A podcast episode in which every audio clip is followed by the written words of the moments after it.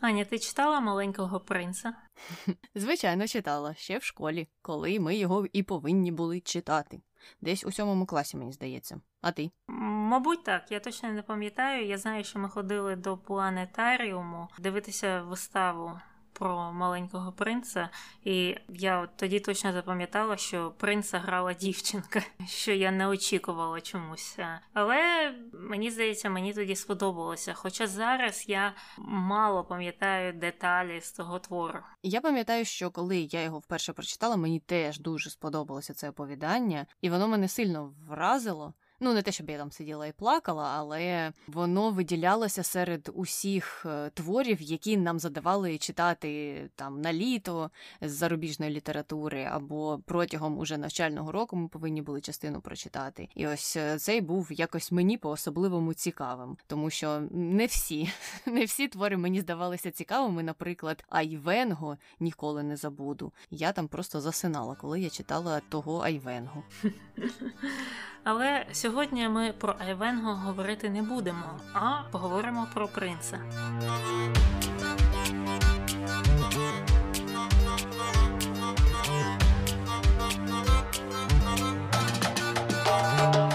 Привіт, Аня І Аня. В ефірі подкаст «Не без гріха. Дискусії про відомих людей, їх досягнення та сумнівні вчинки. Сьогодні говоримо про Антуана де Сент-Екзюпері. Хто це такий, що про нього питають в інтернеті, чи є щось цікавеньке? Дуже мало було чого цікавого, причому на будь-якій мові. Ну, не на всіх, звісно, а на тих, що я знаю, і нічого такого неочікуваного я не знайшла. Але ось питали, чому Екзюпері написав маленького принца. Тому що він сумував нібито за своєю батьківщиною, адже коли він писав маленького принца, він був у США, а сам він був із Франції, і туди він на той час не міг повернутися. Так, так, це, це одне з пояснень. Також кажуть, що він начебто сумував за своїм дитинством, воно у нього було щасливе і така ностальгія у нього була. І як ти думаєш, е, маленький принц це казка для дітей чи розповідь для дорослих? Це теж одвічне питання, і мені здається, що немає чіткої відповіді на нього. Це може бути як і те, так і інше. Хоча іще після війни цю книгу забороняли в деяких країнах. Ну але то були країни, які до того співпрацювали з Німеччиною, тому ми знаємо, чому насправді забороняли цю книгу. Але вони це пояснювали тим, що як це дітям можна давати читати ці книжки, в яких говориться про смерть і говориться з якоюсь такою позитивною нотою, чи що. І от тому її саме, начебто, і забороняли читати дітям і вважали, що це книга для дорослих. Але я так не думаю. Мені здається, що кожен в ній може знайти щось для себе. Угу. Ну і наступне питання, останнє: як загинув Екзюпері? О, як загинув. Про це можна книгу, мабуть, написати, або окремий подкаст теж записати. І я думаю, ми сьогодні трошки про це розкажемо, бо існує ж багато теорій про це, і конспірології, і контроверсії, і всього, чого захочеш. Угу. Тоді давай вже починати з його особистості. Повне його ім'я Антуан де Сент-Екзюпері, і він був французьким авіатором і письменником, е, який задокументував свої пригоди як пілота у таких творах, як Вітер, Пісок, Зірки та Маленький принц. Ти читала Вітер, Пісок, Зірки? Я нічого більше не читала його авторства, але ось е, знаєш, після того як готувалася до цього подкасту, подумала, що можливо варто і почитати або послухати, просто якусь аудіокнигу скачати усіх його творів і переслухати, що він там ще писав. Ну тому що в деяких творах він же описував е, свій досвід Угу. пілота, авіатора, і, мабуть, це було б цікаво. Так, і сам е, маленький Антуан народився в аристократичній родині в Ліоні у Франції 29 червня 1900 року. І він був третім з п'яти дітей віконтеси Марії де фон Коломб та виконта Жана де Сент-Екзюпері. Батько його працював е, страховим брокером, був керівником у цій е, сфері, у цій компанії, але він досить е, рано помер. Він помер, коли Антуану ще не було чотирьох років, е, і мати тоді вирішила перевести його та е, його братів і сестер до замку родича на сході. І там дійсно були замки. І оця от смерть батька досить рання торкнулася всієї родини і, начебто, перетворила її статус на збіднілих аристократів. Тобто раніше вони були просто аристократами, а зараз збіднілі аристократи. Ну, ти знаєш, мені це нагадало якісь книжки, типу Джен Ейр чи щось такого, uh де збіднілі аристократи живуть у своєму замку, і uh просто в них на три картини менше висить на стіні, і, можливо, якийсь диван старіший, ніж зазвичай. Хоча навпаки, чому новіший, старі ж дивани більше ціняться у аристократів. Вони ж не перестали жити у замках. Вони переїхали до родичів і прекрасно себе почували, жили там і у Франції, і в Швейцарії, і все було добре. Просто статус уже змінився. Можливо, їх не пускали mm-hmm. на якісь звані вечори. Так, так, тому що саме батько там був таким, звісно, головним в сім'ї, і всі саме на нього орієнтувалися. А так як зараз він помер, то чого це хтось там буде мати справи з якоюсь віконтесою Марією де фон Кульсломб, чи як там її звали. Хоча дійсно вони були заможні, вони мали замки, чи мали родичів, які їх мали, вони не бідкували зовсім. І е, таким чином е, сам Антуан жив переважно безтурботним і привілейованим життям. І навіть у 12-му році, це коли йому було також 12 років, він здійснив свою першу подорож на літаку, і це його дуже вразило. І, е, начебто, саме з того моменту він заважав поєднати своє життя саме з польотами і літаками. Угу. Ну, це вже нам говорить знову ж таки про його статус, і не угу. кожна дитина у такому віці тоді могла літати на літаках е, і здійснити свою оцю мрію заповітну. І також, до речі, у ті часи ж помер один з його братів, з яким він був дуже близький, і нібито це. Ще справило на нього величезне враження, ну зрозуміло, глибоке враження. І одна з теорій щодо написання маленького принца і полягає саме в тому, що, можливо, той брат і став прототипом маленького принца. Угу. Угу. Ну, а ми повертаємося до Антуана, до його освіти. Він отримав початкову освіту в католицьких школах у Франції, а вже після цього його відправили до школи інтернату в Швейцарії, і це було після початку Першої світової війни. Після завершення того навчання він повернувся до Франції в 18-му році і недовго відвідував підготовчу школу в Парижі. Е, перш ніж спробувати вступити в військово морську академію. Але він провалив там іспит з історії, причому двічі, і е, замість цього пішов вивчати архітектуру в школі визначних мистецтв, що в Парижі, але архітектура його також не цікавила, і він там е, не довчився до диплому. Ну так, бо він хотів себе пов'язати все ж таки з авіацією і шукав усіляких шляхів, щоб туди попасти. І незважаючи на ту відмову, яку він отримав в академії у 21-му році, він отримав можливість е, пройти обов'язкову військову службу, і таким чином він думав, що зможе все ж таки якось потрапити до авіації. Починав він з низів, працював механіком в армії, потім навчився літати і став пілотом у військово-повітряних силах, які базувалися у північній Африці. Але у той же час він заручився з дівчиною, і її родина була дуже проти того, щоб він працював у цій сфері, у сфері авіації, ну тому що це було небезпечно. Вони не хотіли такої долі для своєї дитини, і нібито вмовили його. На якийсь час е, полишити це заняття і відправитися працювати десь в офісі і забути про свої мрії. Але незабаром ті стосунки завершилися.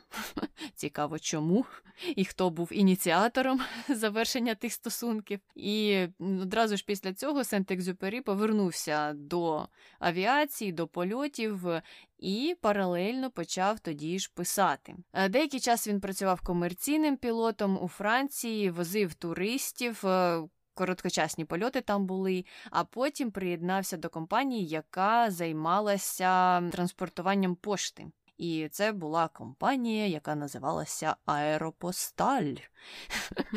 І я, коли готувалася до подкасту, шукала, як е, вимовляється багато слів, е, в тому числі це. Е, ну тому що не завжди знаєш, чи там буква І в кінці вимовляється чи ні. І я надибала на якогось французького чоловіка, і він дуже виразно, як колись інший чоловік мені допомагав на Ютубі, так і цей е, дуже виразно е, розповідав, що французькою мовою це вимовляється як аеропосталь, аеропосталь. А от американці чомусь кажуть аеропостал, але французькою це аеропосталь. Запам'ятайте.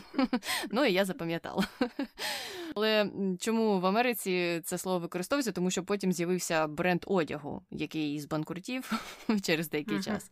Але не на бренд одягу працював Екзюпері, він працював на оригінальний аеропосталь, займався перевозкою пошти. А от у 27-му році він був призначений керівником аеродрому в Сахарі. Це вже, мабуть, щось теж дотичне до маленького принца, тому що там теж е, зустрічається тема пустелі.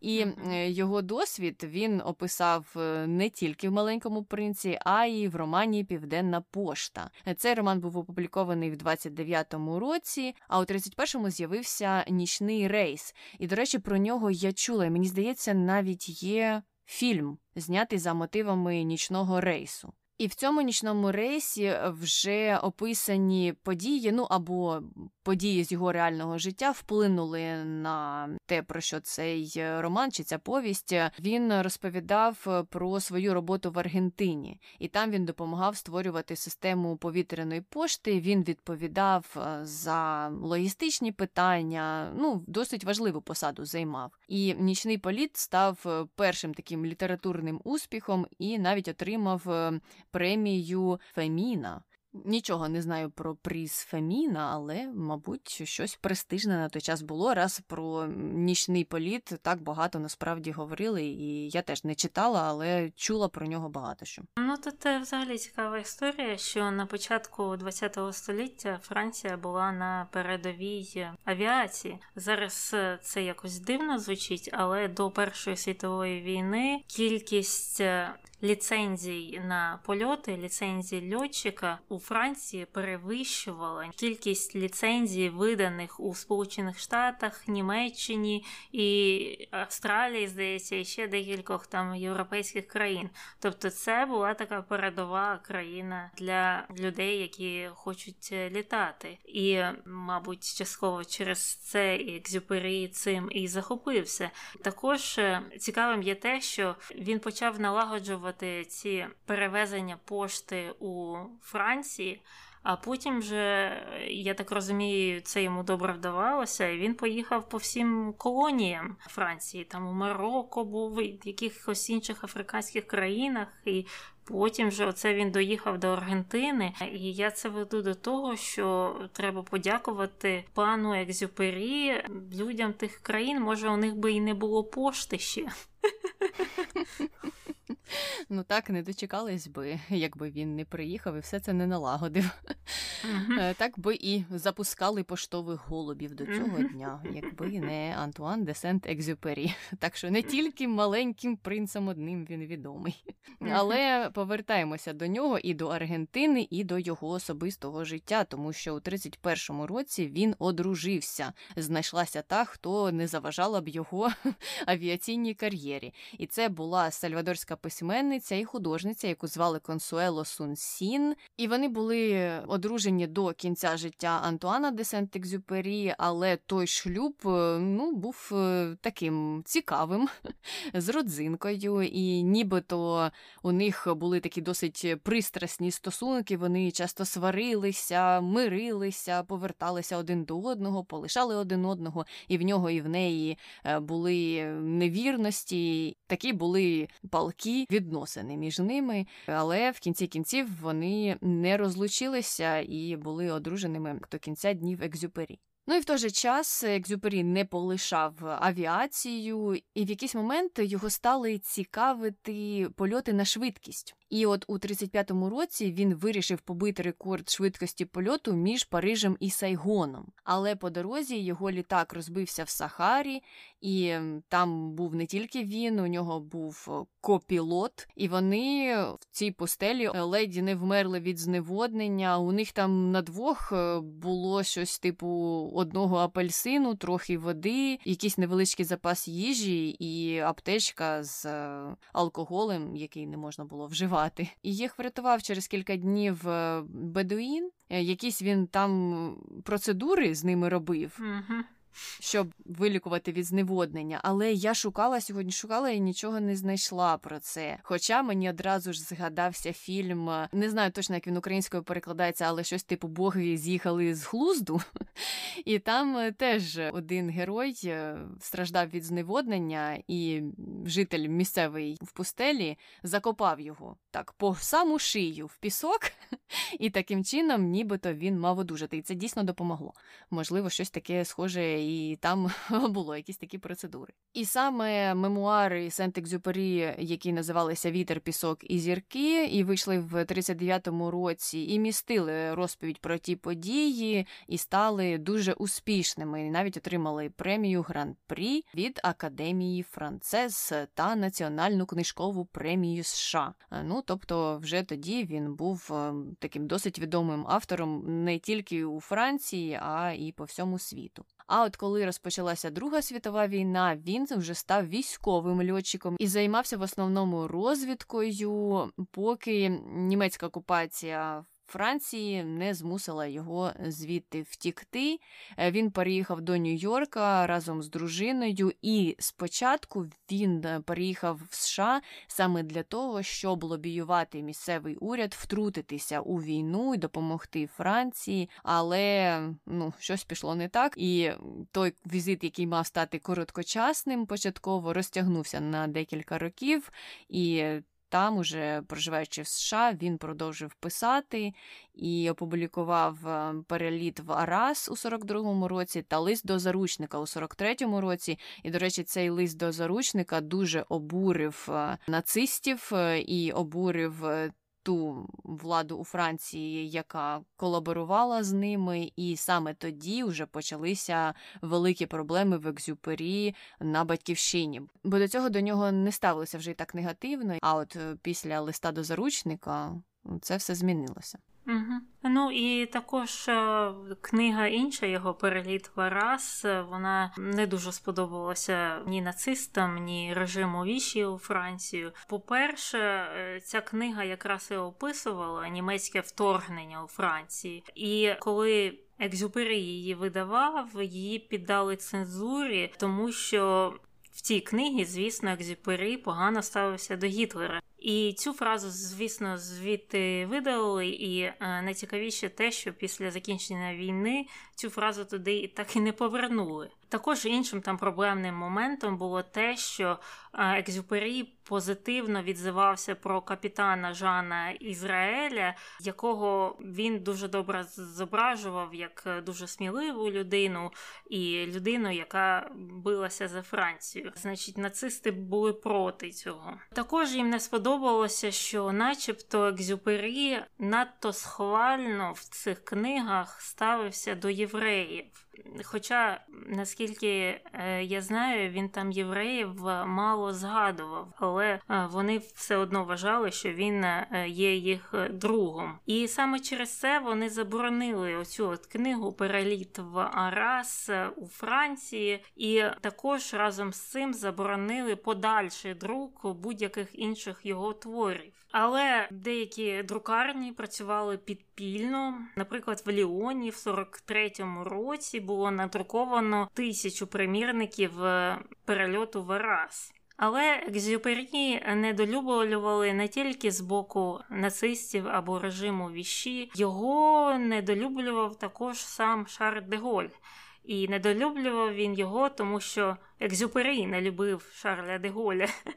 У них була якась е, взаємна ненависть. Тоді Голь був у Лондоні і він там представляв вільні французькі сили, тобто він був у вигнанні. І е, незважаючи на те, що, начебто, і той, і той був проти Гітлера, проти нацизму, вони не могли е, знайти спільної мови, тому що Екзюпері бачив Шарлі де Голі можливого післявоєнного диктатора. Він бачив в ньому такі от замашки, і саме тому він ніяк його не підтримував. А де Голь, в свою чергу, казав, що це Екзюпері.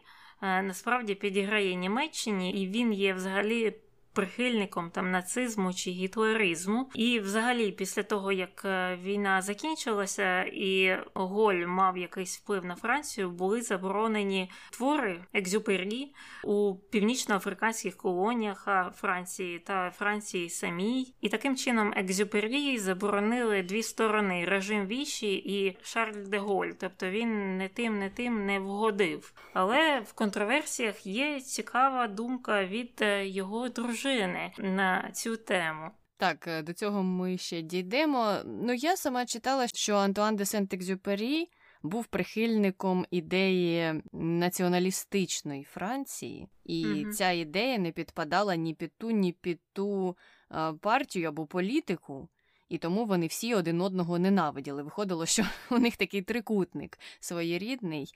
Ну і там за ці націоналістичні ідеї виступала зовсім інша третя сторона. Хоча не знаю, чому Шарль де Голь і ті інші націоналісти щось не поділили, але, мабуть, в них були трошки інші погляди просто на те, як повинна розвиватися Франція, куди вона повинна йти. В той же час мені дивно, що, наприклад, Антуана де Сент-Екзюпері ніяк е, не турбувало те, що націоналісти теж можуть стати диктаторами. Ну, що ага. часто стається історично, якщо чисто з цього боку подивитися. Однак ми повертаємося до літератури і до найважливішої роботи Антуана де Сент-Екзюпері, а саме до маленького принца, до казки про льотчика, який опинився в пустелі, і зустрівся там з маленьким принцем, який прилетів на землю з іншої планети, і потім вирішив в кінці повернутися додому. Такий спойлер для тих, хто не читав все. Я розкрила всі секрети. Ну а як він повертався? Це найголовніший секрет, який я вам не розказала, тому можете прочитати цю книжку після того, як дослухаєте випуск. Обов'язково не біжіть, зараз не читайте, дослухайте. Ну і маленький принц, е, до речі, є однією з найбільш популярних книг у світі. Він, по-моєму, на третьому місці після Таня вгадай, яких книг маленька Вікторина. Гаррі Поттера? Mm-mm. Е, це якісь казки братів Грім? Ну подумай, яка книга продається найбільше, найбільше, найбільше, найбільше в світі. Біблія. Єй! Біблія. А що на другому місці? І це щось дуже-дуже протилежне від Біблії, я б сказала. Що, якийсь Майнкамф? Ну, Таня, ти пішла в правильному напрямку. Це капітал Карла Маркса. А. Ну, знаєш, що кажуть комуністи? Що Ісус Христос був першим комуністом. Ну, значить, тоді Біблія і Капітал це дуже споріднені книги. Мабуть, треба щось там знайти, може, якісь паралелі чи що. Але так, на третьому місці нібито стоїть маленький принц. Не знаю, як на даний момент, що там з рейтингами, тому що все могло змінитися. Протягом довгого часу це було саме так. Ця книга була вперше опублікована в 43-му році, і саме Антуан де Сент-Екзюпері займався усім дизайном книги. Тобто всі ілюстрації були зроблені його рукою, і навіть те, як вони повинні були розташовуватися в книзі, якого розміру вони повинні були бути, все це проговорювалося з видавцем, і видавець мав чітко слідувати наказам або побажанням Антуана де Сент Сент-Екзюпері. І пізніше книга була перекладена на більш ніж 200 мов і вважається однією з найкращих книг ХХ століття. І безумовно за цією книгою зняті фільми, і анімаційні фільми, і є театральні п'єси. Ну і що хочеш, що хочеш за мотивом маленького принцу є. Навіть е, сіквели писали інші автори, і там щось про змію. І я подумала, це що маленький принц тільки від імені змії, чи що, але ні. Там вже щось інше, просто автор надихався чи надихалася uh-huh. маленьким принцем. Ну і до речі, його друзі кажуть, що так дійсно ці усі замальовки, ілюстрації він е, сам придумував чи регулював, як вони мають виглядати, і також кажуть, що цю от е, картинку, де хлопчик сидить на планеті, яка часто зображена на обкладинках книг. Це він е, також сам намалював, причому малював він цей малюнок з дитинства. Люди казали, що вони могли сидіти там в ресторані, чи в барі, чи будь-де, і він на серветці малював цього хлопчика на планеті. Тобто, я так розумію, ця ідея виношувалася роками, мабуть, десятиліттями. Ну і мені чомусь саме це здалося тією прив'язкою до смерті його брата. Раз він з дитинства думав про цього маленького хлопчика, який десь сидить на планеті, в космосі. Ну, знаєш, щось таке космічне, релігійне, переплутане одне з одним. Якась відсилка для мене особисто у цьому є до mm-hmm. того, що його брат помер у молодому віці. Можливо, ну і незважаючи на такий великий успіх е, маленького принца, хоча мені здається, в той рік, мабуть, він ще не здобув такої слави, але саме у 43-му році Екзюпері вирішив повернутися до Франції і приєднався до своєї ескадри і наполягав на тому, щоб його включили до складу льотчиків, незважаючи на його вік, а йому було 43, і незважаючи на його недуги, бо у нього їх було багато багато. Він не раз потрапляв в аварії, і ну у нього були проблеми зі здоров'ям. Йому дали дозвіл. І наступного року, 31 липня 44-го року, він вилетів з Корсики для розвідувальної місії над окупованою Францією. І після цього ніколи не повернувся. Ні його ніхто не бачив після цього. Літак його потім не знайшли, і тоді всі вважали, що його вбили у бою. І так багато-багато років, десь 60 років нічого не було відомо про долю Екзюпері, але у 98-му році рибалка на ім'я Жан-Клод Б'янка знайшов у Середземному морі браслет з ім'ям Сент Екзюпері та адресою його видавця з Нью-Йорка. І там, здається, також було ще ім'я його жінки. Це був такий перший крок е, до відкриття знову цієї справи, якихось намагань це розслідувати. І буквально через два роки там, в районі е, того місця, де був знайдений браслет, також знайшли уламки літака Lockheed P-38 Lightning, А це був літак, на якому тоді летів Екзюпері але тіло його так і не знайшли, і літак вони звідти витягнули. Там якісь частини, здається, потрапили в музей, але слідів від е, екзюпері не знайшли.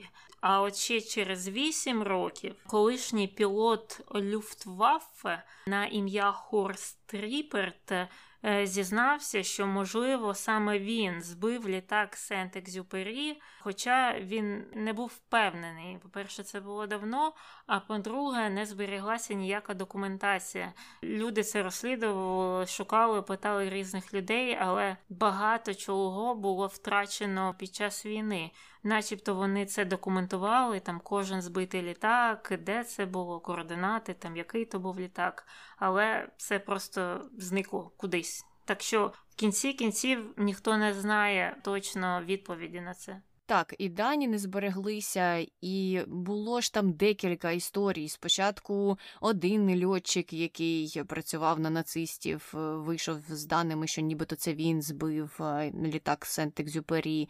Потім перевірили інформацію. Ні, виявилося, що це був інший літак. І дійсно він збив літак одного із французьких льотчиків, але це було трошки в іншій зоні. Pісля нього інший ще з'явився пілот і сказав, що це був я. Всі чомусь хотіли отримати цю славу чи не славу, я не знаю. І у того пілота був е, навіть диспетчер, який нібито підтвердив цю інформацію спочатку, а потім розслідували це питання і сказали: Та ні, ви ж зовсім іншими літаками оперували, і це зовсім було в інший час. Що ви таке говорите? І потім вийшов е, ось цей е, Ріперт, який сказав, що, мабуть, це був я, але ж я ж нічого не пам'ятаю. Перевірте в архівах, а архівів немає. Uh-huh. Ну що поробиш? А ще цікаво було те, що він жалкував, і він казав, що якби ж я знав, що це був Антуан де Сент-Екзюпері, а я ж його був великим прихильником, то я б ніколи цього не зробив. А так я ж не знав і зробив, і тепер я жалкую і все життя про це думаю. Ну а хто це зробив насправді і чи зробив, е, не дізнатися. Хоча, коли досліджували оті уламки його літака, то на тих, які знайшли, не було ніяких слідів від е, обстрілу. Але варто зазначити, що там тільки маленька частина літака була знайдена і витягнута на берег. Угу.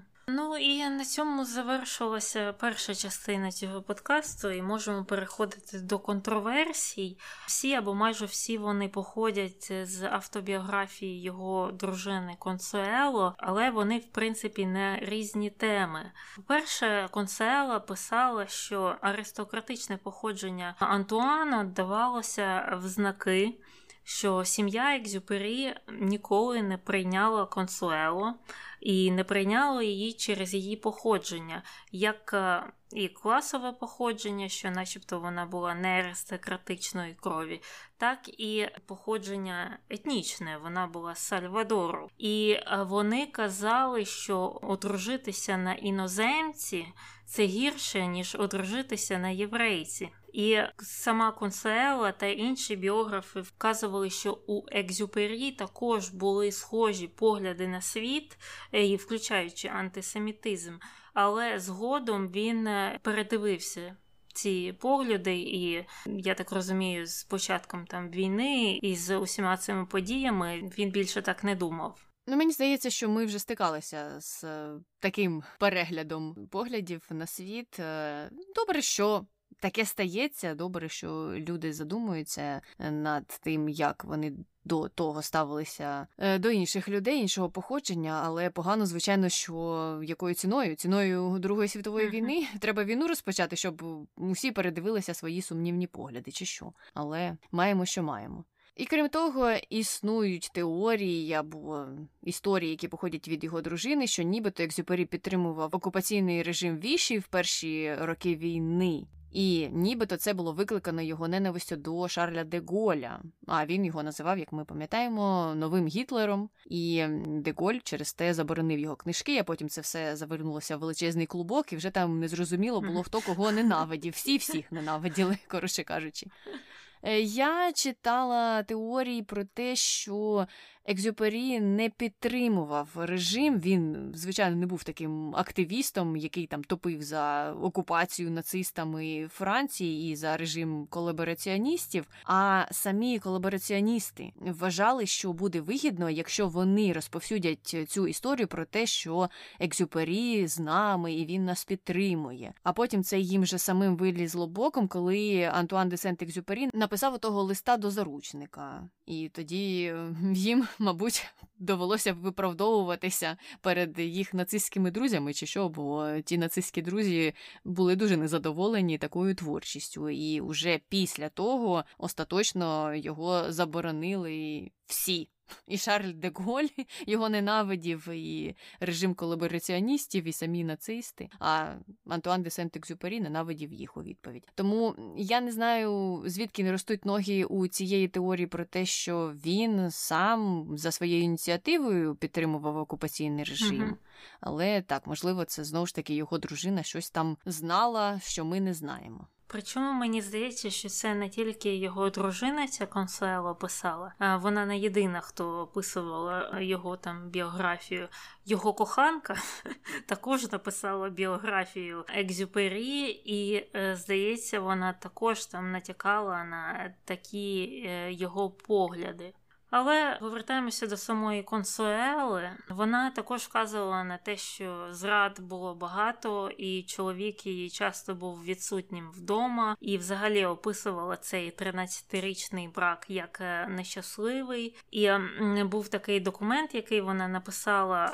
У 47-му році, і вона писала там так, що Екзіпері був жорстоким, недбалим, жадібним, егоїстичним і марнотратним. І там дійсно описувалося багато моментів, які ну трохи жахають. Один з них це коли він її кинув в психіатричній лікарні і не повернувся. Потім, коли вони жили окремо, він примусив якось їй дозволити йому залишитися в її будинку. Отак, от і вона вже тоді хотіла подавати на розлучення, а він хотів загальмувати цей процес розлучення, оскільки він залежав від її статків а вона успадкувала свої статки від Гомеса Карільо, який був гватемальським письменником і її там колишнім бойфрендом чи чоловіком. І Консуела вагалася оприлюднювати ці матеріали за її життя, і їх оприлюднили тільки після її смерті. і це було в мемуарі розповідь Троянди. Знову ж відсилка до маленького принца, де, начебто, в ролі Троянди якраз і виступала Консуело. І там таких дивних випадків з життя було багато, що, начебто, вони там поїхали в якесь місто, а він такий: ну все, ти тут залишайся, а потім, можливо, ми зустрінемося десь там. А потім він там не з'являвся. Ну тобто, таке досить напружене життя, і я не здивувалася, чому б вона могла забажати розлучитися з ним. Е, так, е, і навіть коли він переїхав до штатів, е, він же її залишив у Франції, а вона там потім сама uh якось перебиралася за ним. І потім uh у Штатах зняла для нього цілий маєток, де він і писав оті свої відомі твори. Хоча біографи вказують на те, що і вона нібито була йому невірною, і там теж з її сторони було багато зрад. Тобто кажуть, що вони один одного були варті, але зараз у нас більше даних е, з її сторони є про те, як е, Антуан де Сент-Екзюпері поводився у тому шлюбі, тому, звичайно, можна робити більше висновків про нього. Ну а щодо його сім'ї, то нащадки самого Антуана Сент-Екзюпері у нього не було дітей, але були там племінники і різні інші родичі, які образилися на Консуело і заперечували всі оці її історії, казали, що це все неправда, і навіть виключили згадки про неї з усіх заходів, які були пов'язані з Антуаном де Сент-Екзюпері. Ну бо вона його пережила після того, як він зник і вважався померлим. І після того як уже прийшла до нього та слава, і прийшли гроші, то її так трохи викреслили з усього того багатства. Ну і тут варто зазначити, що ті родичі вони ж з'явилися після того, як mm-hmm. прийшли гроші, тому що до того вони вважали Антуана де Сент-Екзюпері невдахою, живе там на гроші жінки, які вона успадкувала взагалі від іншого письменника.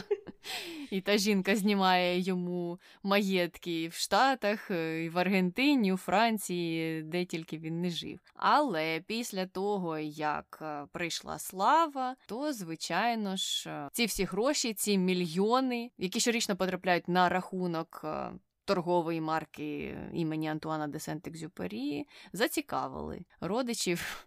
І там, ну я впевнена, мабуть, було щось схоже на родичів Пабло Пікасо, які там боролися і ділили кому що там має перейти. А до того угу. Так вважали, що Антуан де Сент-Екзюпері навіть не вміє платити рахунки за електрику і за газ і за телефон. Так, і багато хто вказує, що сам же Екзюпері він у маленькому принці сміявся з тих людей, от які е, ділять там маєтки, ділять гроші після смерті, після всього це він обсміював у своїх творах, а його ж родичі після його смерті стали робити те ж саме. І користуючись знову славою маленького принца. Отак от. Отак, коло замкнулося. І закінчилися наші контроверсії. Тому переходимо до конспірології, і тут вона одна. Це усілякі теорії щодо смерті Антуана де Сент-Екзюпері. Вже трохи ми про це говорили у його життєписі. Є теорія про те, що нібито його літак збили, збили ворожі пілоти, хтось один із трьох, або не знаю, можливо, ще якийсь четвертий був, невідомо. Там не можуть точно сказати, коли це сталося. Як ми вже вказували, немає записів в архівах, ніхто ніякої інформації не знайшов, і на самому літаку або на уламках від літака теж ніяких слідів не було знайдено, щоб щось могло підказати, е, коли це сталося, хто це міг зробити. Тому на даний момент це вважається теорією, яка не доведена. Крім того, є ще версія про суїцид, що нібито він е, до того часто був невдоволений усім, говорив е, про те, як йому там багато чого набридло, і тому вирішив покінчити життя самогубством е, ось таким чином. Це теж не підтверджена версія, тому все залишається на рівні таких конспірологій, і до сих пір багато людей ламають голову над тим, що ж там сталося, як це все сталося. Можливо, взагалі якась погодна умова вплинула, і це був нещасний випадок. Ніхто нічого конкретно не знає. Так, дійсно, теорії досить багато, і деякі навіть вказували, що він е, дійсно був у депресії, коли він проживав в Нью-Йорку. І однією з причин, чому він був у депресії, це те, що він не знав англійської мови і йому було дуже-дуже там самотньо. І потім оце він полетів до Франції і таким чином, начебто, завершив своє життя. І є деякі люди, які просто кажуть: слухайте, він все життя був поганим пілотом. Ви бачили, скільки раз він потрапляв в аварії. Так що це не є чимось дивовижним. Якщо він знову потрапив у е, авіакатастрофу, і на цей раз ця аварія була останньою для нього. Отак, от знову ж нічого не можна тут е, точно сказати, але теорії вирують. Так цікаво, що ну видно, є мільйон таборів, і на кожен табір з однією теорією вилізе інший табір, який цю теорію рознесе вщент, тому що я читала щодо того, яким він там був хорошим чи нехорошим пілотом, е, те, що ні він був шикарним пілотом, і це все не його вина. Навіть якщо щось сталося, то це все літак, і всі ті аварії, які ставалися до того, це все через те, що літаки були несправними, або там якась була складна система, і вона не спрацьовувала. І це не провина Антуана де Сент-Екзюпері, адже ж він хотів літати ще з малого віку, і він це вмів робити добре, і навіть е, частенько коли він літав, е, то він взагалі там налаштовувався на автопілот і протягом перельоту читав книжки, бо він любив дуже читати, і йому навіть е, не треба було слідкувати ні за чим, адже він міг, е, якщо треба було, вправно взятися за керму, посадити літак і міг відволікатися там на якісь свої речі, коли не було потрібно його стовідсоткової уваги і слідкування за польотом. Бачиш, тут через те, що немає ніяких доказів однієї чи іншої теорії, мені здається, що ця тема залишиться відкритою, і чим далі, тим менше ми дізнаємося, адже вже і літак знайшли, і уламки ті, і витягнули їх, і дослідили, і все одно ні до чого конкретного, ні до якого єдиного рішення не прийшли. Ну і на цьому ми завершили на Антуані де Сент Екзюпері. Якщо вам є щось додати про Антуана, не забувайте написати. І також напишіть, що ви думаєте про те, як він помер. А ми переходимо до коментарів про нашого минулого героя. Коментар перший. Яшин, Черчесов, Овчинников, Нігматулін, Акінфеєв. Може буть, воротарі цінуються тільки у себе на батьківщині? Я нападників стільки не назву, скільки воротарів. Я чесно визнаю, я не знаю жодного з цих людей. Я знаю воротаря Шовковського, і це все, що я знаю. Ну, то тому що ті воротарі це воротарі збірної іншої країни, а саме в Росії. А я так, я теж знаю Шовковського і знаю п'ятого. Це всі воротарі, яких я знаю, які пов'язані зі збірною України. Інших воротарів в інших країнах я теж знаю, але не так багато. І це все завдяки чемпіонатам світу, які я колись дивилася ще давно-давно. І у мене є одна теорія, мабуть, не дуже приємна для воротарів. Що, можливо, їх, е, якщо і знають краще, то це тому, що ну, навколо них крутиться гра, і це не завжди позитивна гра. От mm-hmm. Шовковського знали, але там, мабуть, 70 на 30 позитивних і негативних відгуків, і негативних більше про нього, ніж позитивних.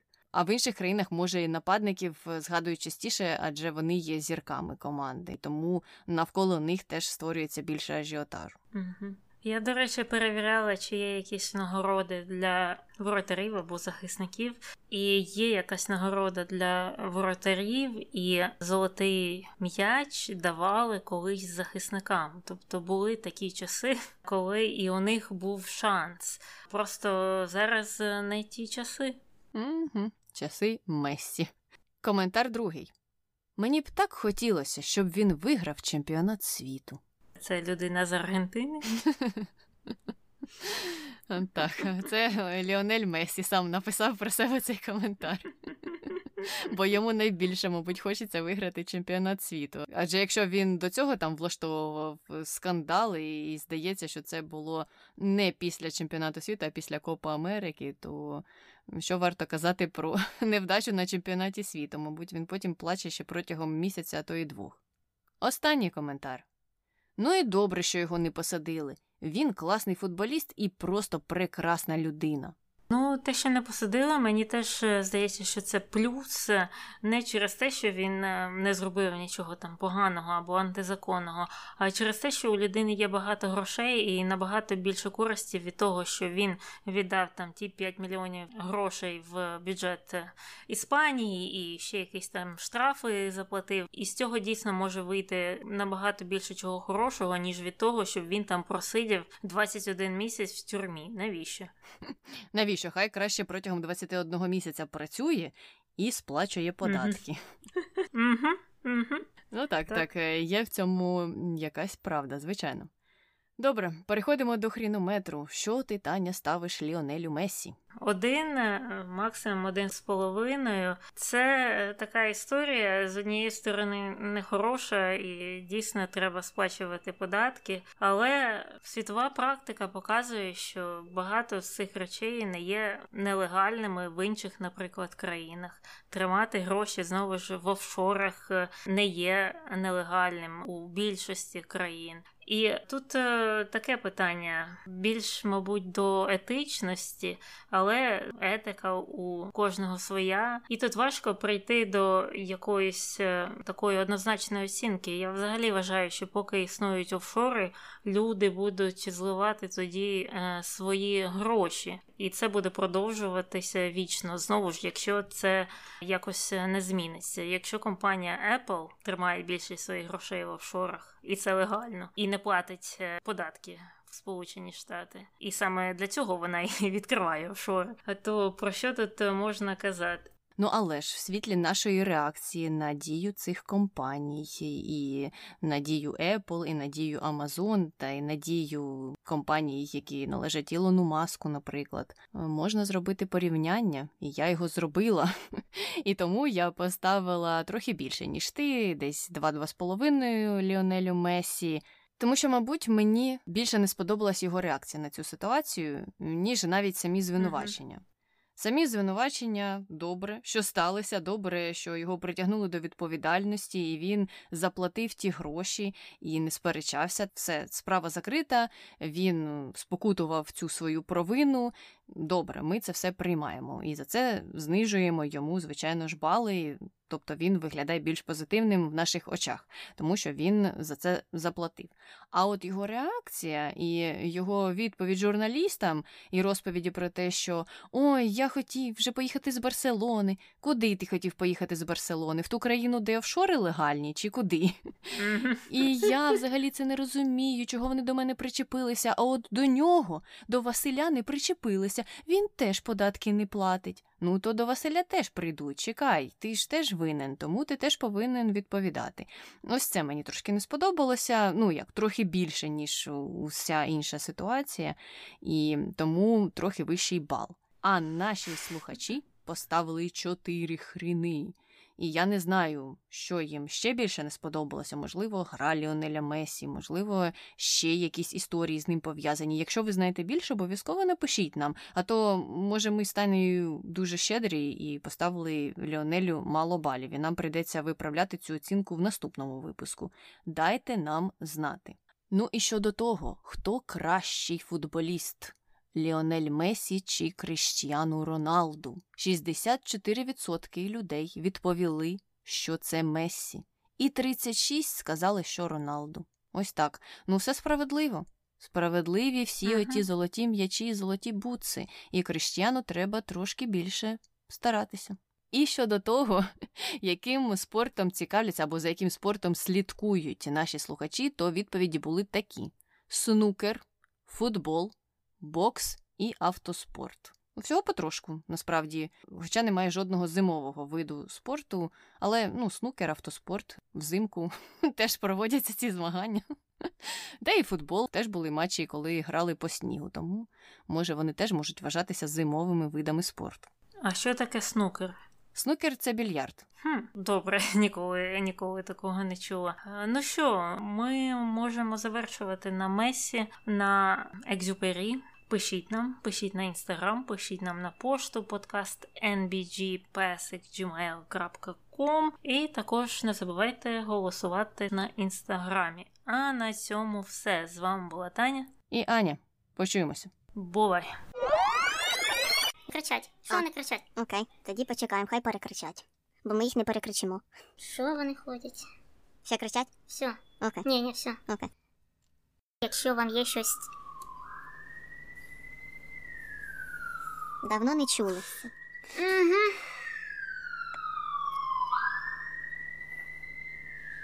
Боже. Окей. Це щось дзвонить, да? А, це вже щось дзвонить? Угу. О, Все. ок, ок, ок, ок, ок.